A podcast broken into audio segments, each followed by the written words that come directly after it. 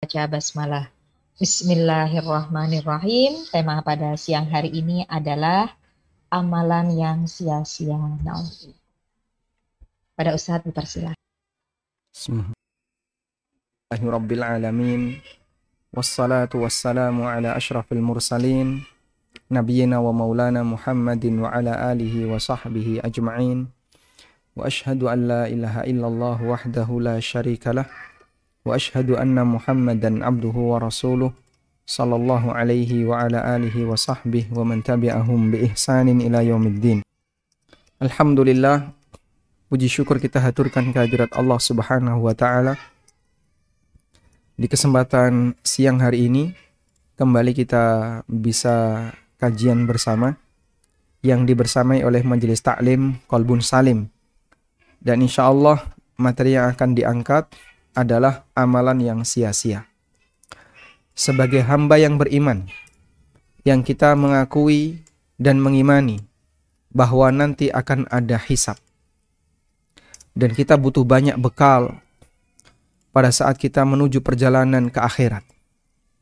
Maka kita tentu sangat menyayangkan apabila amal yang sudah kita kerjakan ternyata tidak menghasilkan apa pun tidak menghasilkan sesuatu yang bermanfaat ketika kita menghadap Allah Subhanahu wa taala. Karena itulah orang yang beriman mereka sangat mencintai amalnya. Dan bentuk kecintaan dia kepada amalnya dibuktikan dengan cara dia berusaha menjaga amal itu jangan sampai amal itu hilang. Jangan sampai amal itu tidak ada hasil ketika dia menghadap Allah Subhanahu wa taala. Dan prinsip itulah yang seharusnya kita jaga. Allah Subhanahu wa taala mengajarkan hal ini dengan Allah menceritakan salah satu di antara sifat orang yang memiliki rasa takut kepada Allah. Di antara sifat orang yang memiliki rasa takut kepada Allah, Allah berfirman di surat Al-Mu'minun ayat 57 sampai 60 sampai 61.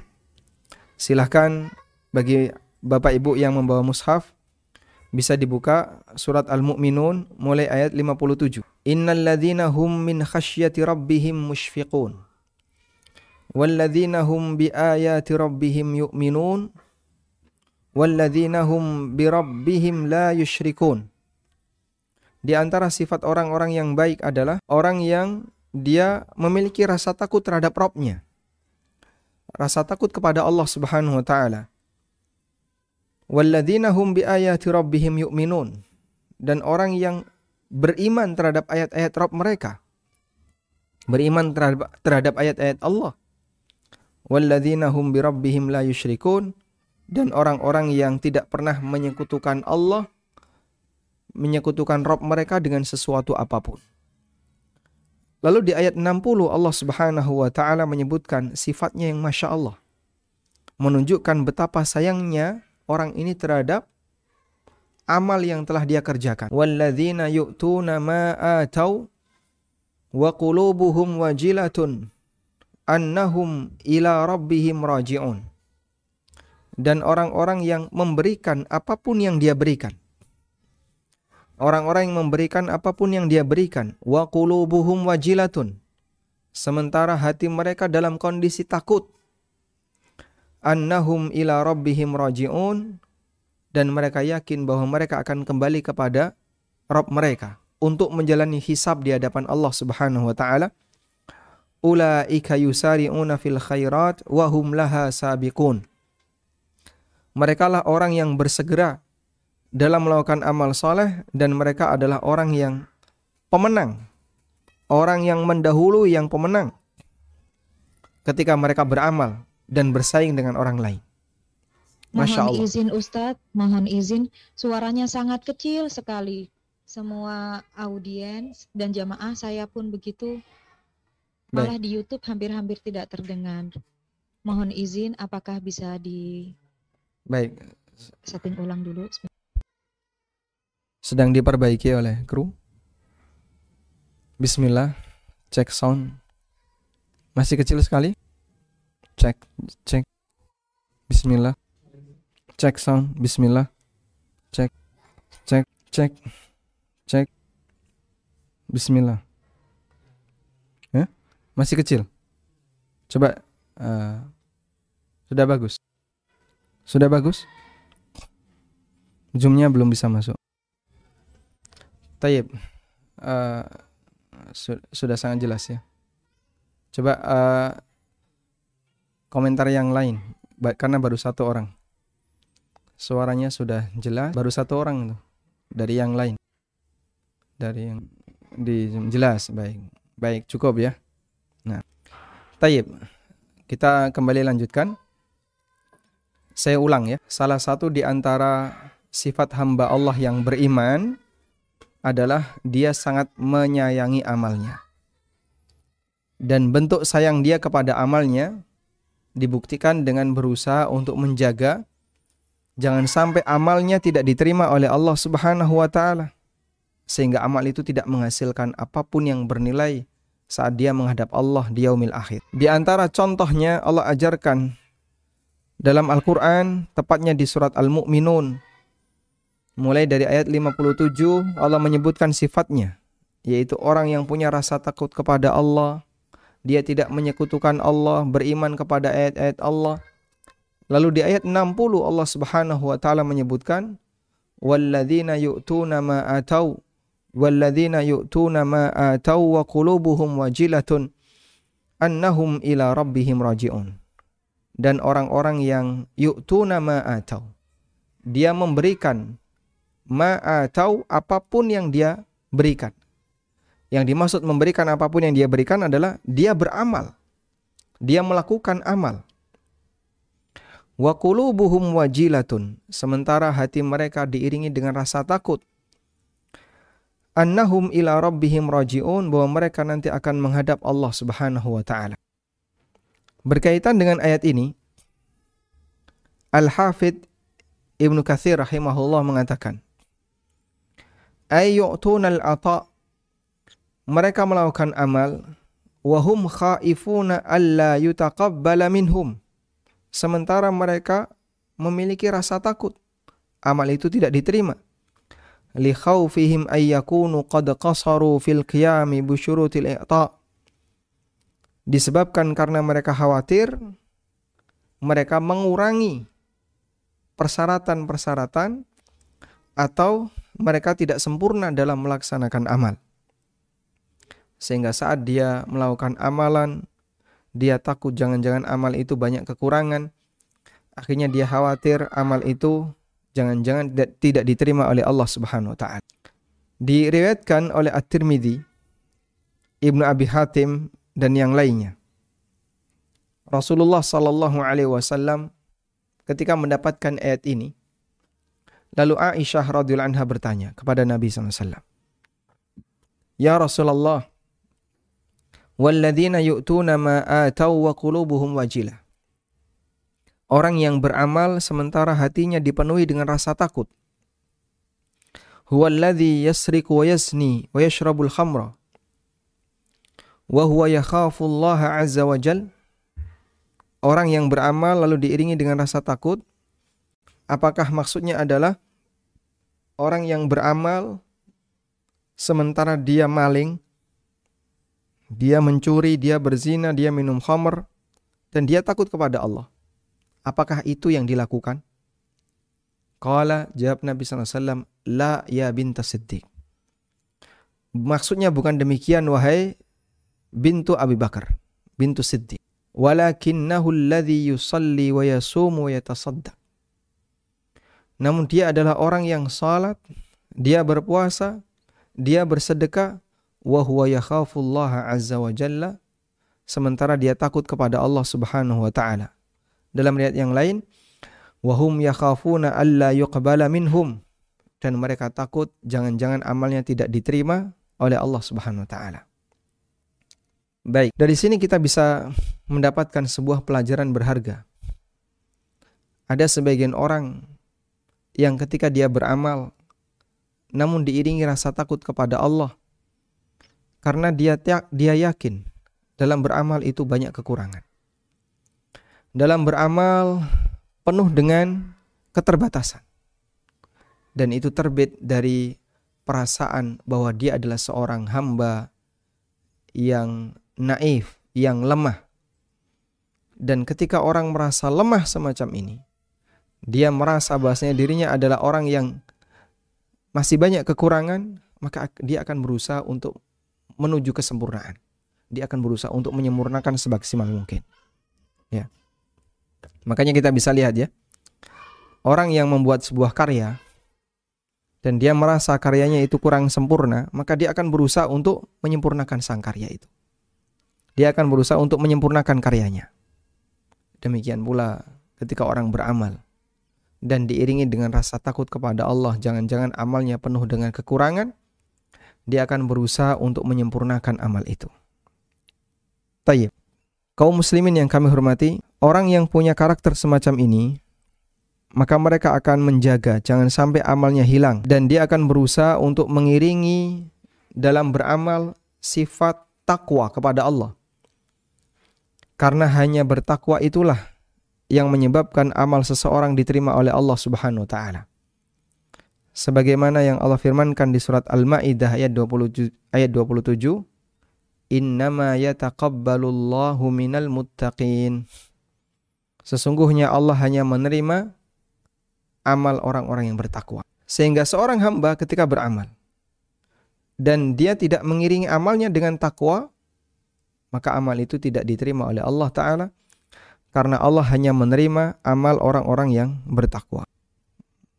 Baik, karena itu orang di masa silam mereka berusaha untuk menjaga agar amalnya selalu diiringi dengan takwa. Dan kata kunci agar amal seorang hamba diiringi dengan takwa adalah dia menjaga keikhlasan dan berusaha untuk menyesuaikan diri dengan petunjuk Nabi Sallallahu Alaihi Wasallam. Dia berusaha untuk menjaga keikhlasan dan mengiringi amal itu agar sesuai petunjuk Nabi Sallallahu Alaihi Wasallam. Ada sebagian orang yang diceritakan oleh Allah dalam Al-Quran, amalnya tidak diterima oleh Allah dan disebut oleh Allah sebagai orang yang paling rugi. Di surat Al-Kahfi ayat 103. Qul hal nunabbi'ukum bil akhsarina a'mala. Katakan wahai Muhammad. Hal nunabbi'ukum apakah aku sudah sampaikan kepada kalian bil akhsarina a'mala dengan orang yang paling rugi amalnya. Alladzina dhalla sa'yuhum fil hayati dunya wa hum yahsabuna annahum yuhsinuna sun'a. Mereka adalah orang yang amalnya sesat, amalnya menyimpang fil hayati dunya ketika di kehidupan dunia. Wahum yahsabuna annahum yuhsinuna sun'a sementara dia menyangka kalau dia sudah berbuat yang terbaik. Tayyib. Karena itulah para ulama di masa silam mereka selalu ketakutan amalnya tidak diterima oleh Allah karena masalah keikhlasan yang ada pada dirinya dan tidak kesesuaian dengan petunjuk Nabi sallallahu alaihi wasallam. Dalam Sahih Bukhari, dalam Sahih Bukhari beliau membuat sebuah judul bab, babun khauful mu'min ayyah bita amaluhu wa huwa la yash'ur. Bab ketakutan seorang mukmin jangan sampai amalnya terhapus sementara dia tidak merasa. Ketakutan seorang mukmin jangan sampai amalnya terhapus sementara dia tidak merasa. Lalu beliau membawakan riwayat dari Ibrahim At-Taimi, seorang ulama tabi'in. Ibrahim At-Taimi mengatakan, "Ma aradtu qawli ala amali illa khashitu an akuna mukadziban." Aku selalu membandingkan antara ucapanku dengan amalku. Aku selalu membandingkan antara apa yang aku sampaikan dengan amal yang aku lakukan dan aku takut aku termasuk pendusta. Pinter ngomong, sering bicara, memotivasi orang, menyuruh orang untuk berbuat baik, tapi dirinya sendiri tidak melakukannya. Ibrahim At-Taimi sangat ketakutan dengan itu. Sehingga beliau selalu membandingkan antara ucapan dengan amalnya, kesesuaian antara ucapan dengan amalnya. Diiringi dengan rasa takut, jangan-jangan beliau termasuk orang yang pendusta. Lalu Al-Bukhari membawakan keterangan Ibnu Abi Mulaika. Ibnu Abi Mulaika mengatakan, adraktu thalathina min ashabi Rasulillah sallallahu alaihi wasallam. Aku menjumpai 30 sahabat Rasulullah sallallahu alaihi wasallam. Ibnu, Ibnu Abi Mulaikah termasuk salah satu ulama tabi'in. Menjumpai 30 sahabat Rasulullah SAW. Kulluhum yakhafu ala nafsihin nifaq. Semuanya memiliki rasa takut. Jangan-jangan ada sifat kemunafikan dalam batinnya. Jangan-jangan ada sifat kemunafikan dalam dirinya. Ma minhum ahadun yakul innahu ala imani Jibril wa Mikail. Tidak ada seorang pun di antara mereka yang mengatakan imannya itu sekelas Jibril dan Mikail. Jadi mereka setelah beramal nggak pede. Nggak pede dalam arti jangan-jangan amalnya masih banyak yang kurang, amalnya tidak diterima oleh Allah Subhanahu wa taala dan mereka sendiri tidak merasa begitu selesai beramal berarti dia sudah dekat dengan surga. Karena nggak ada jaminan amalnya akan diterima oleh Allah Subhanahu wa taala ataukah tidak. Masya Allah. Itu orang soleh di masa silam. Yang mereka ketika beramal terhitung sebagai orang yang demikian sungguh-sungguh dalam melaksanakannya. Namun ketika beramal, mereka selalu mengiringi amal itu dengan rasa takut kepada Allah, mengiringi amal itu jangan jangan-jangan tidak diterima oleh Allah Subhanahu wa taala dan seterusnya. Nah, selanjutnya jamaah dimulakan Allah Subhanahu wa taala, Allah Subhanahu wa taala hanya menerima amal hambanya yang baik. Sebagaimana yang disabdakan oleh Nabi SAW, Inna Allah, Inna Allah tayyibun la yaqbalu illa tayyiban. Sesungguhnya Allah itu zat yang maha baik, dan Allah tidak menerima kecuali yang baik. Karena itu amal yang tidak baik, yang tidak berkualitas tidak akan diterima oleh Allah Subhanahu wa taala. Dan ukuran kualitas dilihat dari dua sisi tadi. Sejauh mana tingkat keikhlasan dia dalam beramal dan yang kedua adalah sejauh mana kesesuaian amal dia terhadap panduan yang diberikan oleh Rasulullah sallallahu alaihi wasallam. Sehingga dulu para sahabat mereka perhatian dengan bagian ini. Ali bin Abi Thalib radhiyallahu anhu pernah mengatakan, "Kunu liqabulil amal asyaddah timaman minkum bil amal." Jadilah orang yang lebih perhatian terhadap diterimanya amal melebihi perhatian kamu terhadap beramal. Jadilah orang yang lebih perhatian terhadap diterimanya amal melebihi perhatian kamu ketika beramal. Sehingga jaga diri baik-baik. Karena seusai beramal bisa jadi seorang hamba menghapus amalnya disebabkan karena disebabkan karena dia tidak mengiringinya dengan bertakwa kepada Allah Subhanahu wa taala. Abu Dzar radhiyallahu anhu mengatakan, "Li'an astaqina anna Allah qad taqabbala li salatan wahidah."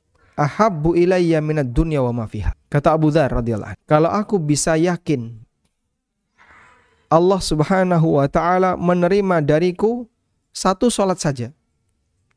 Kalau aku bisa yakin Allah menerima dariku satu salat saja, itu lebih aku cintai daripada dunia seisi. Andaikan aku bisa tahu dengan yakin Allah hanya menerima satu salat dariku saja, itu lebih aku cintai daripada dunia seisinya. Subhanallah. Padahal Abu Dhar terkenal sebagai sahabat yang rajin dalam beribadah dan beliau termasuk sahabat yang zuhud dalam urusan dunia. Dan beliau punya pernyataan semacam ini.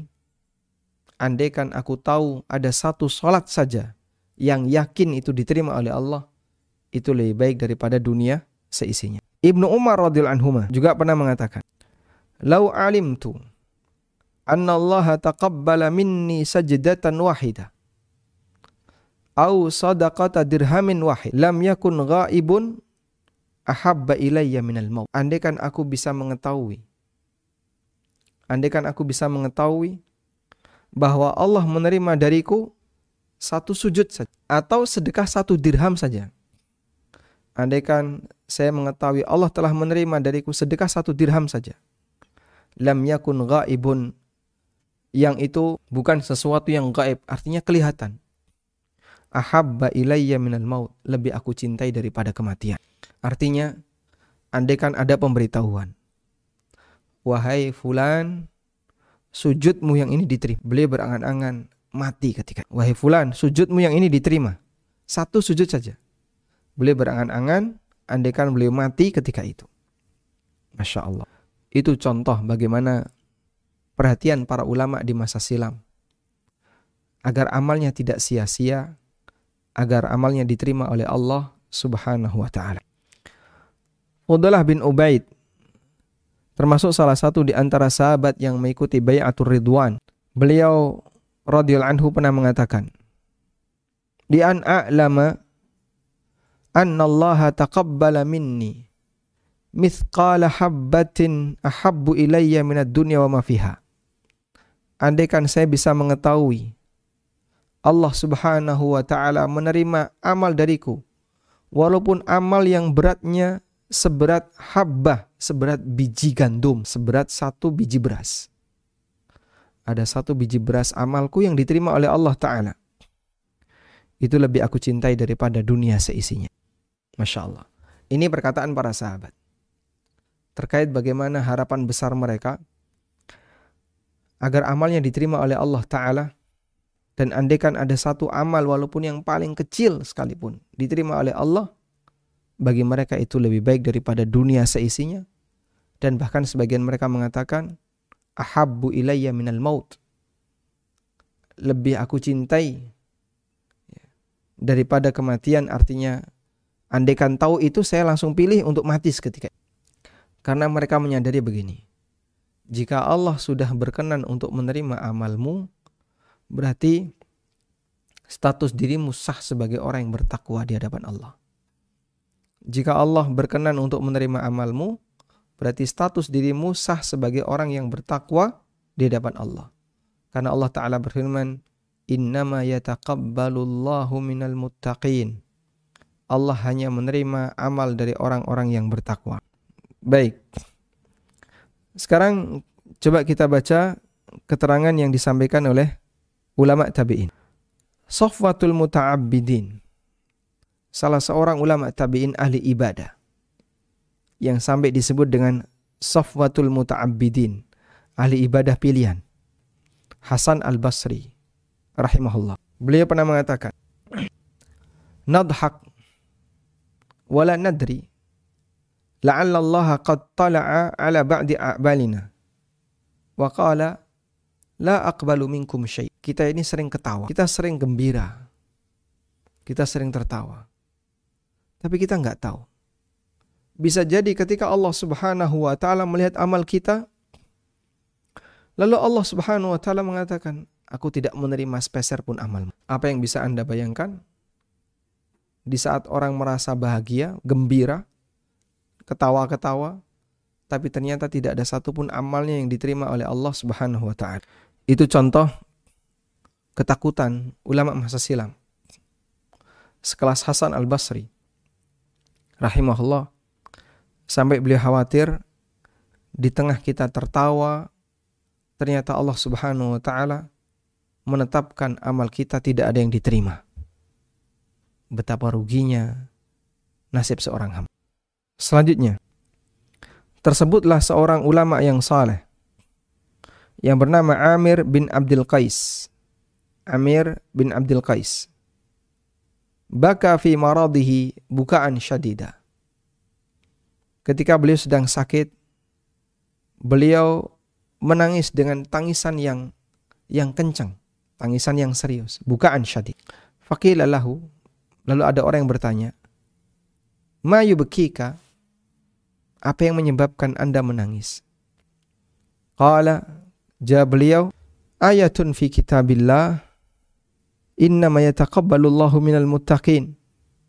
Naam, ayatun hazzat al-masyair wa aiqadat al-kabair al-akabir. Apa yang menyebabkan Anda menangis?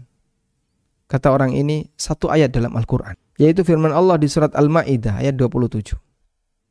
Innama yataqabbalu Allahu minal muttaqin. Allah hanyalah akan menerima amal dari hamba-hamba yang bertakwa. Sungguh satu ayat yang bisa mengguncang daratan dan membangunkan al-akabir, orang-orang yang sudah tua, orang-orang yang besar, orang-orang yang punya status sosial. Masya Allah. Sehingga membaca ayat ini sampai membuat beliau teringat ayat ini membuat beliau menangis. Karena beliau berpikir begini. Apakah kamu bisa menjamin amalmu diterima oleh Allah sementara kamu bukan orang yang bertakwa? Padahal Allah hanyalah menerima amal dari hambanya yang bertakwa. Innama yataqabbalullahu minal muttaqin. Allah hanya menerima amal dari hamba yang bertakwa. Yunus bin Ubaid radhiyallahu anhu masih membahas masalah ulama tabi'in. Yunus bin Ubaid Yaqul beliau pernah mengatakan Wallahi ma arahu yutaqabbalu minni syai'un wa qad khasyitu an akuna min ahli nar Demi Allah aku merasa ma urahu aku merasa tidak ada yang diterima amalku sedikit pun. Dan aku khawatir aku akan menjadi penduduk neraka. Ulama sekelas Yunus bin Ubaid yang dikenal sebagai orang yang sangat ahli ibadah. Kita coba buka Yunus bin Ubaid. Yunus bin Ubaid As-Saqafi Beliau dikenal sebagai seorang ulama ahli, ahli ibadah, seorang ahli hadis dan beliau seorang tabi'in. Fuqaha tabi'in. Meninggal pada tahun 140 Hijriah. Dan beliau pernah ketemu dengan anaknya Anas bin Malik yaitu Abu Bakar bin Anas bin Malik. Dan dikenal sebagai seorang ahli ibadah sehingga banyak sekali nasihat-nasihat Yunus bin Ubaid yang dalam masalah zuhud dan ahli ibadah sering dikutip oleh para ulama. Waqala Malik bin Dinar. Malik bin Dinar rahimahullah pernah mengatakan, Al-khawfu 'alal amal alla yuqbala asyaddu minal amal. Rasa takut amal tidak diterima itu lebih berat daripada beramal itu sendiri. Wa qala Atha rahimahullah, Imam Atha rahimahullah mengatakan al-hadaru al-ittiqa'u 'alal amal alla yakuna lillah. Kewaspadaan yang sebenarnya adalah rasa takut yang dimiliki oleh seseorang jangan-jangan amalnya bukan untuk Allah Jangan-jangan amalnya bukan untuk Allah, tidak ikhlas karena Allah. Wa qala Ibnu Abi Rawad. Kata Ibnu Abi Rawad, "Adraktuhum yajtahiduna fil amal." Aku menjumpai para ulama masa silam. Mereka bersungguh-sungguh ketika beramal. Fa idza fa'aluhu waqa'a 'alaihim ayyuqbala minhum amla. Begitu mereka selesai beramal, mereka takut jangan-jangan amalnya tidak diterima. Dan itu kebiasaan yang dialami oleh para ulama di masa silam. Dan asar-asar yang semisal yang disampaikan oleh para ulama berkaitan dengan orang yang ketika beramal dipenuhi dengan rasa takut kepada Allah, jangan-jangan amalnya tidak diterima oleh Allah Subhanahu wa taala. Baik. Kesimpulannya adalah bahwa menyayangi amal agar tidak sia-sia. Menjadikan amal agar memiliki nilai. Itu perlu diiringi dengan semangat batin. Sehingga tiga poin yang perlu diperhatikan. Pertama adalah berusaha untuk menjaga keikhlasan. Keikhlasan dalam beramal. Yang kedua, menjaga agar amalnya sesuai dengan petunjuk Nabi Sallallahu Alaihi Wasallam. Yang ketiga, mengiringi rasa takut Jangan sampai amal itu tidak diterima oleh Allah dengan berusaha untuk tetap tawaduk, menjaga bentuk tawaduk di hadapan Allah seusai beramal. Dengan keyakinan Allah tidak butuh amal kamu. Justru kamu yang butuh untuk beramal. Memiliki keyakinan jika amalmu tidak sempurna asal-asalan, maka Allah Ta'ala akan menolaknya. Maka tingkat kesempurnaan amalmu berbanding lurus dengan kesungguhanmu dalam mempelajarinya dan mengamalkannya itulah peluang engkau bisa mendapatkan takwa di saat engkau beramal kepada Allah Subhanahu wa taala. Baik. Bagian akhir saya ingin menyinggung berkaitan dengan salah satu sifat yang dipuji oleh Ibnu Qayyim yang dipuji oleh Ibnu Qayyim dalam kitabnya Madarijus Salikin. Baik, alhamdulillah. Coba saya join ya. Saya resen, yang resen dijadikan co-host. Nah, kita akan berbicara tentang ini. Orang yang disebut oleh Allah Subhanahu wa taala di surat Hud ayat 23 tentang sifat orang soleh yang melakukan ikhbat ketika beramal. Allah Ta'ala berfirman, Innal ladhina amanu wa amilus salihati wa akhbatu ila rabbihim ulaika ashabul jannah hum fiha khalidun. Sesungguhnya orang-orang yang beriman beramal saleh dan melakukan ikhbat kepada Rabb mereka. Ulaika ashabul jannah. Mereka adalah para penduduk surga. Hum fiha khalidun dan mereka kekal di dalamnya. Apa yang dimaksud dengan al-ikhbat? Ibnu Qayyim menyebutkan bahwa salah satu di antara kedudukan kedudukan mulia yang beliau sebut dengan manzilatul ikhbat. Manzilatul ikhbat. Wa min manazili iyyaka na'budu wa iyyaka nasta'in manzilatul ikhbat. Al-ikhbat dipuji oleh Allah Subhanahu wa taala dalam beberapa ayat, di antaranya ayat tadi. Dan di ayat yang lain Allah berfirman, "Wa basyiril mukhbitin." Berikanlah kabar gembira bagi al-mukhbitin. Orang-orang yang ikhbat. Di surat Al-Hajj ayat 34. Wa basyiril mukhbitin alladzina idza dzukirallahu wajilat qulubuhum di bagian akhir dari ayat 34 surat Al-Hajj. Fa ilahukum ilahu wahidun falahu aslimu wa basyiril mukhbitin alladzina idza dzukirallahu wajilat qulubuhum was-sabirina ala ma asabahum wal muqimis salati wa mimma razaqnahum yunfiqun. Siapakah al-mukhbitun atau orang yang memiliki sifat ikhbat? Sifat ikhbat pemiliknya disebut al-mukhbit al-mukhbitun. Orang yang disebut dengan al-mukhbitun adalah hamba yang ketika dia beramal diiringi dengan tawaduk di hadapan Allah. Mereka adalah orang yang tawaduk ketika beramal. Karena al-ikhbat secara bahasa al-ikhbat secara makna bahasa Artinya adalah tawadu. Merendah. Maudiul khabat berarti maknanya adalah tempat yang landai.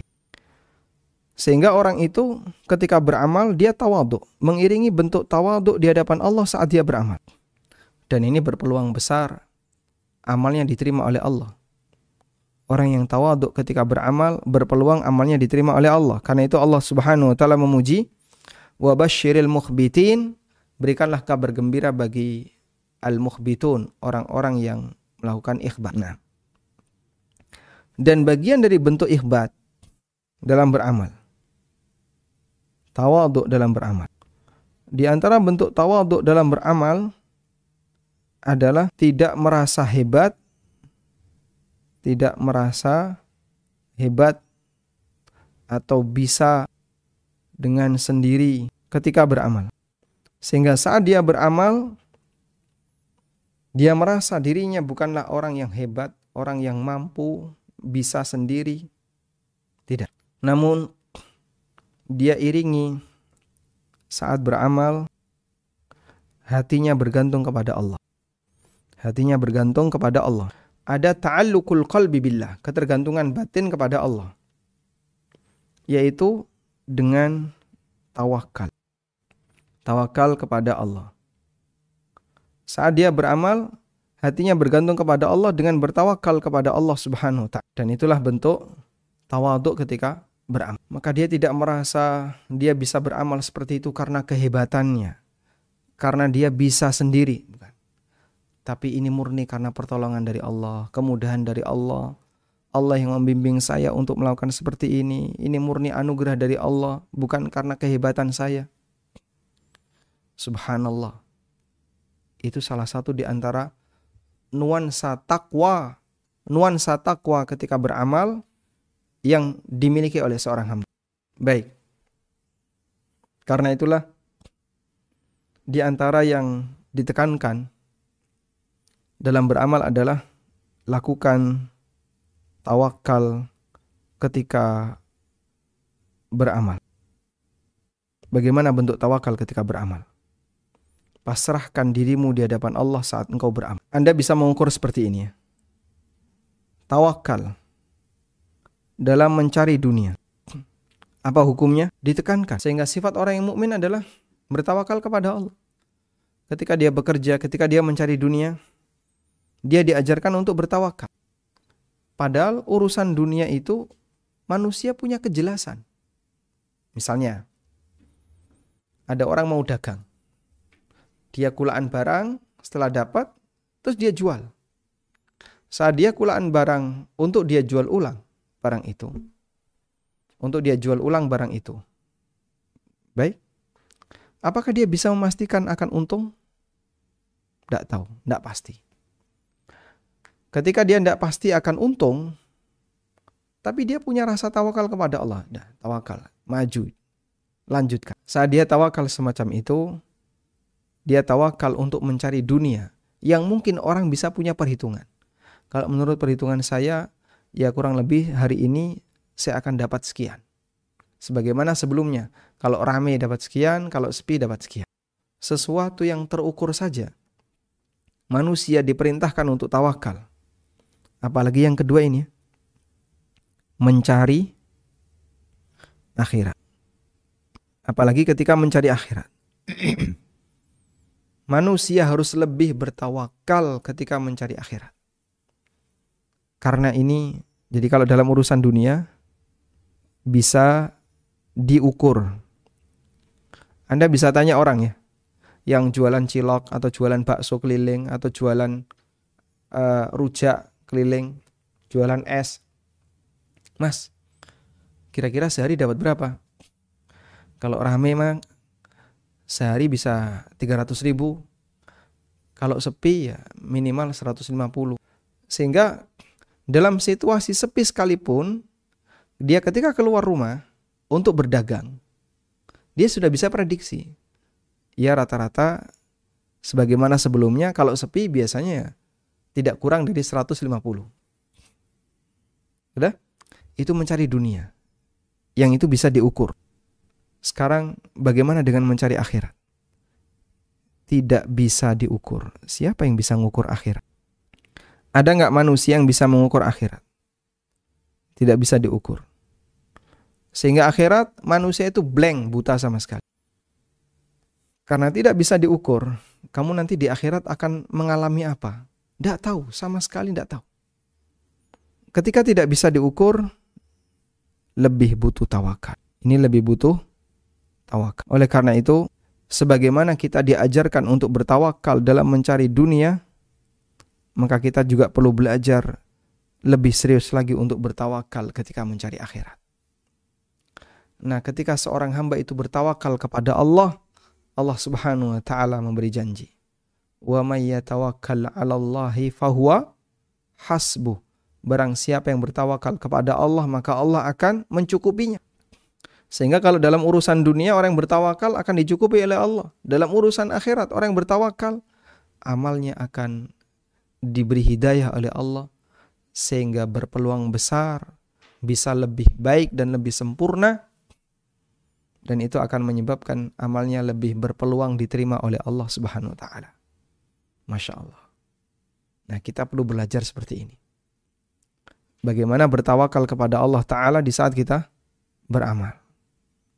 Kadang dalam situasi tertentu ada amalan yang gambarannya demikian menakutkan. Ada amal yang bayangannya demikian menakutkan. Kenapa? Berat. Ujiannya berat. Kemudian uh, fisiknya juga butuh tenaga yang berat. Contohnya haji. Atau umroh bagi orang yang punya halangan. Itu bisa jadi sangat berat. Nah, di posisi seperti itulah orang sangat ditekankan. Bertawakallah kepada Allah. Jalankan. Bismillah. Insya Allah dengan bertawakal kepada Allah, Allah akan berikan kemudahan. Wallahu ta'ala alam. Mungkin demikian yang bisa kita sampaikan sebagai pengantar.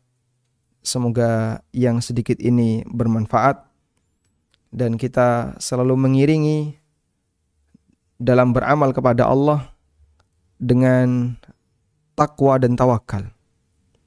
Iringi amal dengan takwa dalam beramal. Dan takwa dalam beramal adalah menjaga ikhlas. Yang kedua, sesuai menyesuaikan dengan petunjuk. Petunjuk Nabi sallallahu alaihi wasallam dengan panduannya menyesuaikan diri dengan panduan yang diberikan oleh Nabi wasallam. Yang kedua adalah dengan tawakal yaitu hati pasrah kepada Allah agar diberi bimbingan dan kemudahan dalam beramal. Sehingga amal itu akan lebih berpeluang diterima oleh Allah Subhanahu wa taala. Karena itu ibadah digandengkan dengan isti'anah. Dalam firman Allah di surat Al-Fatihah, "Iyyaka na'budu wa iyyaka nasta'in." Hanya kepadamu kami beribadah dan hanya kepadamu kami minta tolong. Ibadah digandengkan dengan isti'anah karena seorang hamba tidak mungkin bisa melaksanakan ibadah kalau tidak ditolong oleh Allah Subhanahu wa taala. Di saat itulah seorang hamba butuh tawakal. Wallahu taala alam. Demikian yang bisa kita sampaikan. Wassalamualaikum ala Muhammadin wa ala alihi wa sahbihi wasallam. Uh, hmm? Not responding. Sudah. Sudah Ustaz, satu dulu itu. Baik, silakan. Sudah bisa terhubung Ibu? Sudah? Diulang lagi? Apakah diulang. pertanyaannya perlu diulang? Diulang. Tadi saya tidak mendengar sama sekali. Oh iya, mohon maaf. Uh, apa indikatornya amal kita diterima?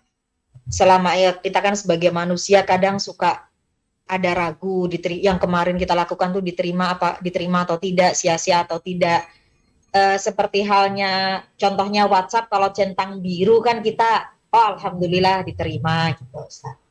Apakah dari Allah itu bagi orang beriman kita selalu bertawakal, mukhbitin, tapi untuk menambah keyakinan alhamdulillah yang lalu-lalu diterima dan tidak sia-sia, apakah ada indikatornya? Tayyib. Apakah ada indikator amal kita diterima oleh Allah Subhanahu wa taala? Pertama yang perlu kita yakini, tidak ada satupun hamba yang bisa mengetahui apakah amalnya diterima ataukah tidak. Jangankan kita, sekelas Nabi pun tidak tahu. Karena itu bagian dari doa Nabi Ibrahim alaihi salatu wassalam sebagaimana yang Allah ceritakan di Al-Baqarah ayat 127. Wa id yarfa'u Ibrahimul qawa'ida minal baiti wa Ismail Rabbana taqabbal minna innaka antas samiul alim. Ingatlah ketika Ibrahim meninggikan al-qawa'ida minal bait, pondasi Ka'bah. Jadi Ka'bah sudah dibangun lama, kemudian ambruk, runtuh, tinggal puing-puing dan pondasinya. Lalu oleh Ibrahim, Allah perintahkan Ibrahim Allah perintahkan Ibrahim untuk mendirikan Ka'bah, meninggikan Ka'bah. Akhirnya ditinggikanlah Ka'bah dan Ismail membantu. Maka Allah sebut yarfa'u Ibrahimul qawa'ida minal baiti wa Ismail. Ibrahim meninggikan pondasi Ka'bah dan juga Ismail. Karena Ismail membantu. Bahasa kita Ibrahim jadi tukangnya, Ismail jadi bagian laten. Laten itu kalau bahasanya kuli yang beliau membantu ngasihkan batu bata, ngasihkan perekatnya dan seterusnya. Dan disebutkan dalam riwayat bahwa setiap kali Ibrahim meletakkan satu batu bata di atas pondasi Ka'bah ditinggikan, Ibrahim selalu mengucapkan Rabbana taqabbal minna innaka antas samiul alim. Rabbana taqabbal minna innaka antas samiul alim. Rabbana taqabbal minna innaka antas samiul alim. Bisa kita bayangkan, satu batu bata satu doa Rabbana taqabbal minna innaka antas samiul alim. Nah, ketika bagian atas Ibrahim tidak nyampe ketinggiannya. Akhirnya beliau mengambil batu pijakan. Batu pijakan itu lalu beliau naik di atasnya agar bisa sampai di bagian atas. Sudah? Dan di saat itu Ibrahim menggunakan batu pijakan yang mepet dengan Ka'bah. Batu pijakan ini yang sering disebut dengan makom Ibrahim. Sehingga dulu makom Ibrahim, dulu makom Ibrahim itu mepet dengan Ka'bah. Karena kan fungsinya batu pijakan. Agar bisa uh, menaruh batu bata yang atas. Di zaman Umar bin Khattab radhiyallahu anhu, makom ini ditaruh agak belakang. Memberi ruang bagi orang yang tawaf agar dia bisa berjalan di antara makom dan Ka'bah ketika tawaf. Bisa berjalan di sini. Itu di zaman Umar. Sehingga makomnya diseret ke belakang. Di zaman Nabi SAW makomnya gandeng. Dan orang sholat di belakang makom, ya sholat di belakang-belakang sini. Ya. Kemudian ditaruh belakang oleh Umar. Dan sekarang di depan sekali itu makom. Padahal dulu di zaman Umar itu sudah belakang. Masya Allah saking luasnya Masjidil Haram untuk saat ini. Jauh lebih luas dibandingkan masa silam. Baik. Dari situ kita bisa mengambil pelajaran tentang doanya Ibrahim. Rabbana taqabbal minna innaka antas samiul alim. Ya Allah terimalah amal kami. Sesungguhnya engkau dat yang maha mendengar lagi maha mengetahui. Padahal itu seorang Ibrahim. Imam Tauhid. Yang beliau orang ketika beramal diperintahkan oleh Allah. Bukan ngarang-ngarang sendiri dan saat beramal sangat ikhlas. Bukan tipe orang yang nyari perhatian. Beribadah kepada Allah dengan sangat ikhlas atas perintah Allah, tapi beliau tidak tahu dan tidak bisa menjamin apakah ibadahnya diterima oleh Allah ataukah tidak. Sehingga diiringi dengan doa, Rabbana taqabbal minna innaka antas samiul Karena itu kita bisa tiru hal ini. Begitu selesai beramal, Anda bisa berdoa kepada Allah, Ya Allah terimalah amalku. Rabbana taqabbal minna, Rabbana taqabbal minna. Ya Allah terimalah amalku. Didorong dengan cara seperti itu. Terus ini yang pertama ya bahwasanya kita tidak pernah tahu apakah amal kita diterima atau tidak. Kemudian yang kedua. Lalu apa indikatornya? Kita bicara indikator, bukan memastikan. Adanya indikator itu memberikan harapan. Semoga dengan adanya indikasi ini amal kita diterima. Apa indikatornya? indikatornya adalah adanya motivasi untuk melakukan amal berikutnya. Berdasarkan pernyataan para ulama, wa jazaul hasanati al hasanatu ba'daha. Jazaul hasanati al hasanatu ba'daha. Balasan dari amal soleh adalah amal soleh setelahnya. Balasan dari amal soleh adalah amal soleh setelahnya. Baik. Sehingga orang yang melakukan amal soleh, lalu dia termotivasi untuk melakukan amal soleh setelahnya, bisa jadi itu adalah indikasi amalnya diterima oleh Allah. Dan kita bisa melihat situasi seperti itu bagi mereka yang selesai puasa Ramadan, masih punya keinginan untuk puasa Syawal. Semoga itu indikator. Dan dia puasa Syawal itu terasa ringan, bisa menikmati. Selesai tadarus Al-Quran, satu bulan khatam, dan dia masih punya keinginan untuk banyak membaca Quran. Dan dia baca Quran sambil menikmati. Semoga itu indikasi amalnya diterima oleh Allah Subhanahu wa taala. Wallahu alam. Amin Allahumma amin. Terima kasih Ustadz. Kepada Ibu Teli Palembang, Silahkan Ibu Teli Palembang secara singkat dan jelas. Dipersilahkan. Oke, saya bacakan dulu sambil menunggu Ibu Teli Palembang. Bismillahirrahmanirrahim. Izin bertanya Ustadz, mengenai yang sekarang ini zamannya men-share ilmu kajian tausiah dan lain-lain. Tapi seperti Imam Ibrahim At-Taimi yang selalu mencocokkan ucapannya dengan perbuatannya, bagaimana kita kita ini yang selalu nge-share suatu ibadah dengan tujuan mengajak kepada kebaikan, tapi yang mana kami sendiri juga kadang belum dapat melakukannya. Contoh puasa Senin Kemis uh, atau yang lainnya, bagaimana Ustadz dengan niat yang ikhlas untuk berbagi demi mengajak kepada kebaikan, tapi kami sendiri ini belum bisa melakukan secara keseluruhan. Baik. Itu yang menjadi PR besar kita semua ya. Kadang kalau kita membaca sirah para ulama dan perjalanan hidup para ulama, kita merasa betapa kita ini adalah orang yang sangat kerdil, orang yang tidak mampu sama sekali dan tidak punya tidak bisa bersaing dengan mereka sehingga ada di antara mereka yang menangisi amalnya sehingga selesai beramal dia nangis.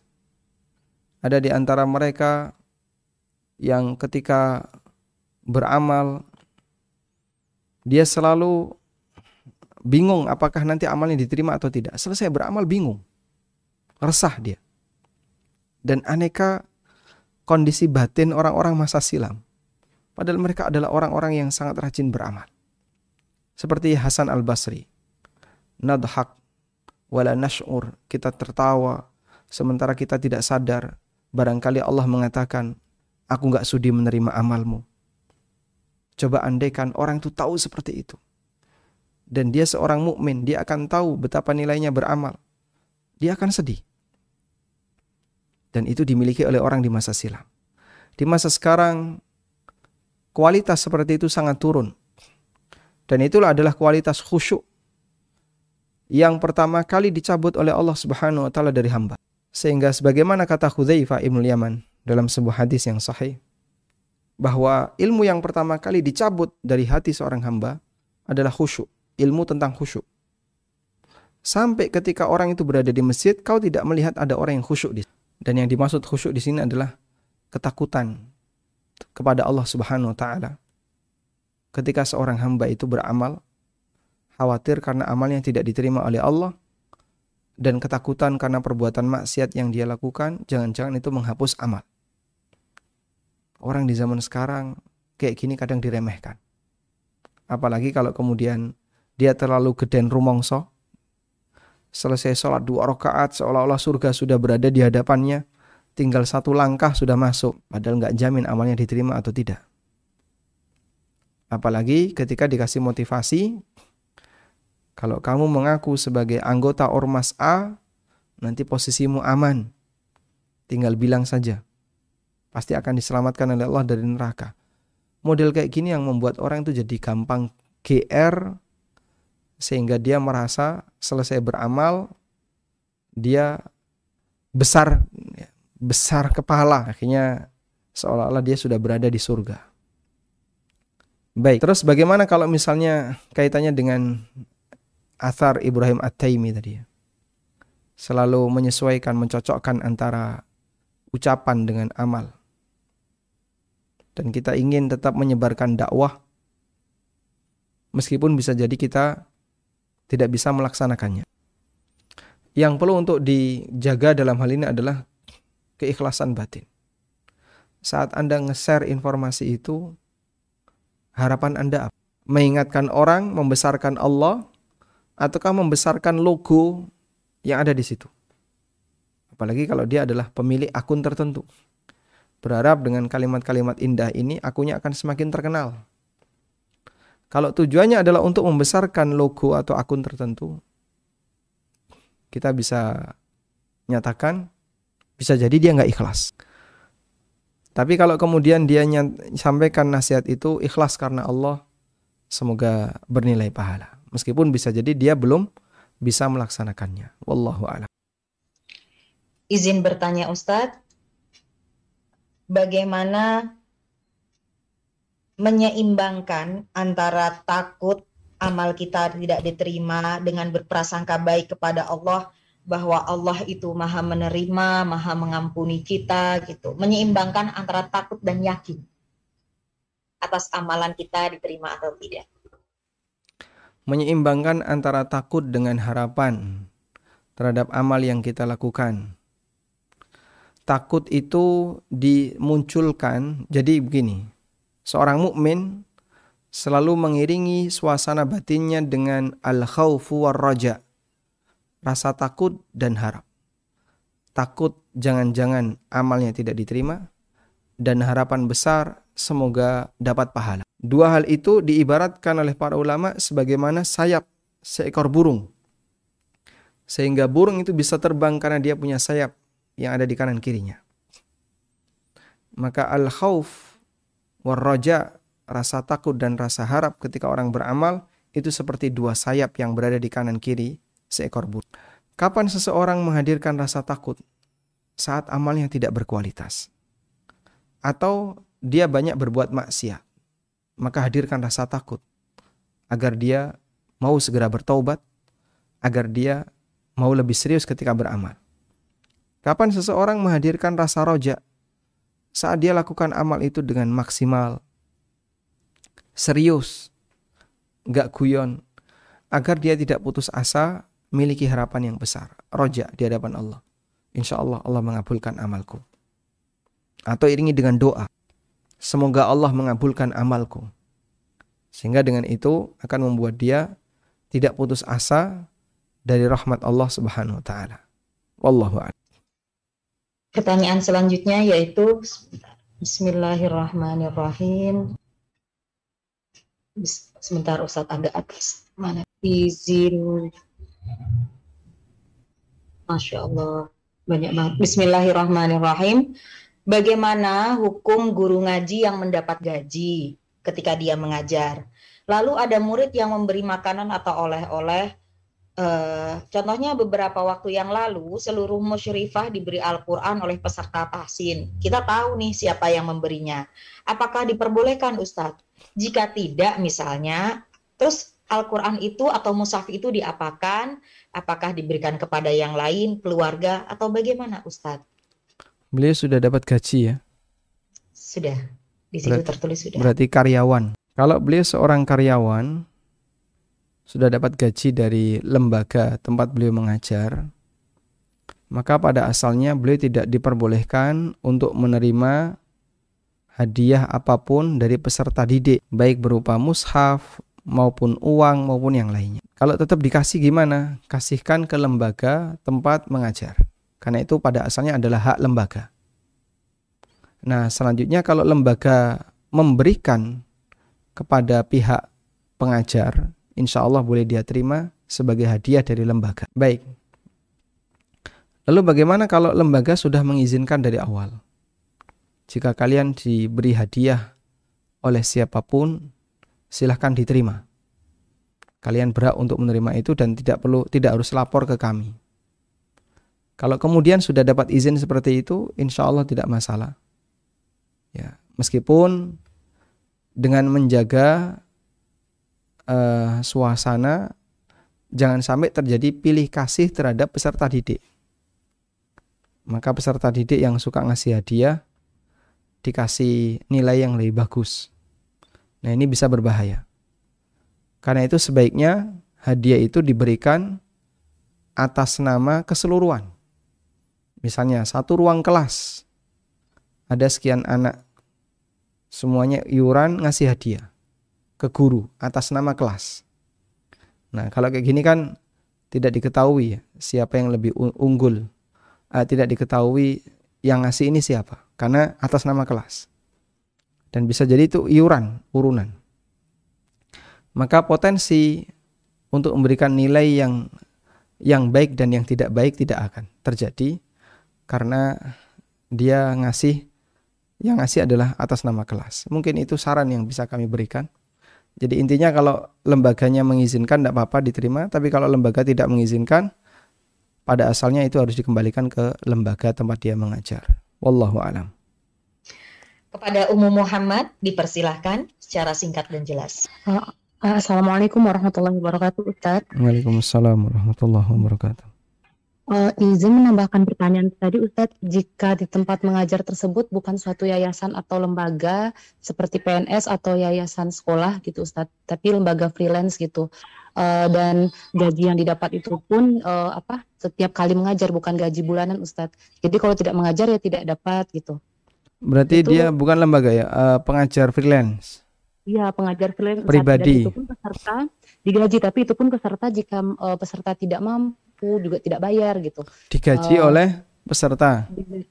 Ya, digaji oleh peserta. Baik, tapi kalau seperti itu insya Allah nerima hadiah halal 100%. Oh, Mau nah, dikasih hadiah nggak dikasih hadiah Anda terima dan tidak Anda terima halal karena posisi Anda bekerja sendiri bukan di lembaga. Baik. Oh, sendiri maksudnya itu bukan sendiri pribadi Ustaz tapi bersama-sama dengan musyrifah yang lain gitu. Saat ngajar bersama musyrifah yang lain. Maksudnya itu ada sebuah uh, jadi bukan lembaga resmi gitu Ustaz. Jadi ada sebuah lembaga membuka uh, apa tempat belajar Quran gitu Ustaz. Mm-hmm. Nah, jadi nanti yang mau belajar di sana itu uh, ada iuran, tapi iuran itu pun tidak diwajibkan yang kalau misalkan tidak mampu ya nggak bayar gitu. Cuman nanti ada pengelola, ada koordinatornya Ustaz, ada koordinator yang mengelola dan nanti koordinator itu yang memberi gaji musyrifah-musyrifahnya. Berarti dia digaji oleh lembaga kalau gitu kan? Oh, termasuk gitu ya Ustaz? Eh, ya, Ustaz. Oh. Dia bekerja di lembaga. Oh, nah, nah. Baik, kalau seperti ini jika dikasih hadiah, hadiahnya hukum asalnya milik lembaga. Oh, nah, Ustaz. Cuman uh, dibolehkan dengan dengan catatan seperti tadi ya Ustaz? Betul. Kalau lembaganya oh, nah. mengizinkan, insya Allah tidak masalah. Nah, Ustaz. Jazakallah khairan Ustaz. Barakallah fiik. Wafik, Ustaz. Pertanyaan selanjutnya, satu lagi sepertinya. Bismillahirrahmanirrahim. Uh, Ibu Ida Rashad, apakah mau bertanya secara langsung? Iya, Bismillah. Ya, silakan. Uh, ya, uh, Bismillah. Uh, makasih uh, Bu Anis, host. Assalamualaikum warahmatullahi wabarakatuh, Ustaz. Waalaikumsalam warahmatullahi wabarakatuh. Assalamualaikum. Barakallahu Semoga semua uh, semoga Ustadz dan keluarga selalu dalam lindungan Allah Subhanahu wa taala. Begitu juga jemaah kajian dan umat Islam di mana pun berada. Amin ya Rabbal Alamin. Ustadz, uh, Anda ingin bertanya di Swedia ada sistem kalau kita kehilangan pekerjaan, uh, kalau kita sudah bekerja selama setahun atau lebih, itu mendapat santunan uh, 80% gaji selama 360 hari uh, dan itu yang yang menanggung itu dari kas negara tapi kita membayar uh, iuran sewaktu kita masa bekerja yang dipotong langsung dari gaji sesuai uh, gaji kita. Apakah ini boleh kita ambil atau ada riba di sana, Ustadz?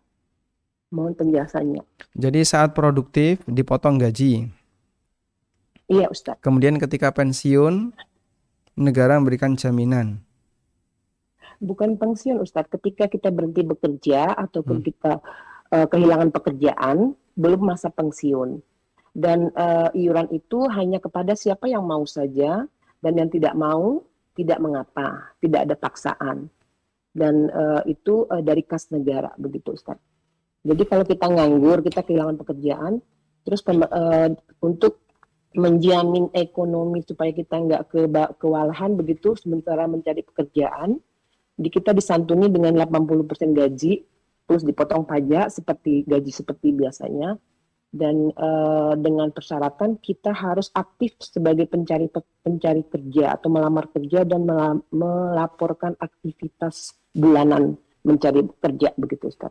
Dan itu hanya untuk setahun. Setahun ya.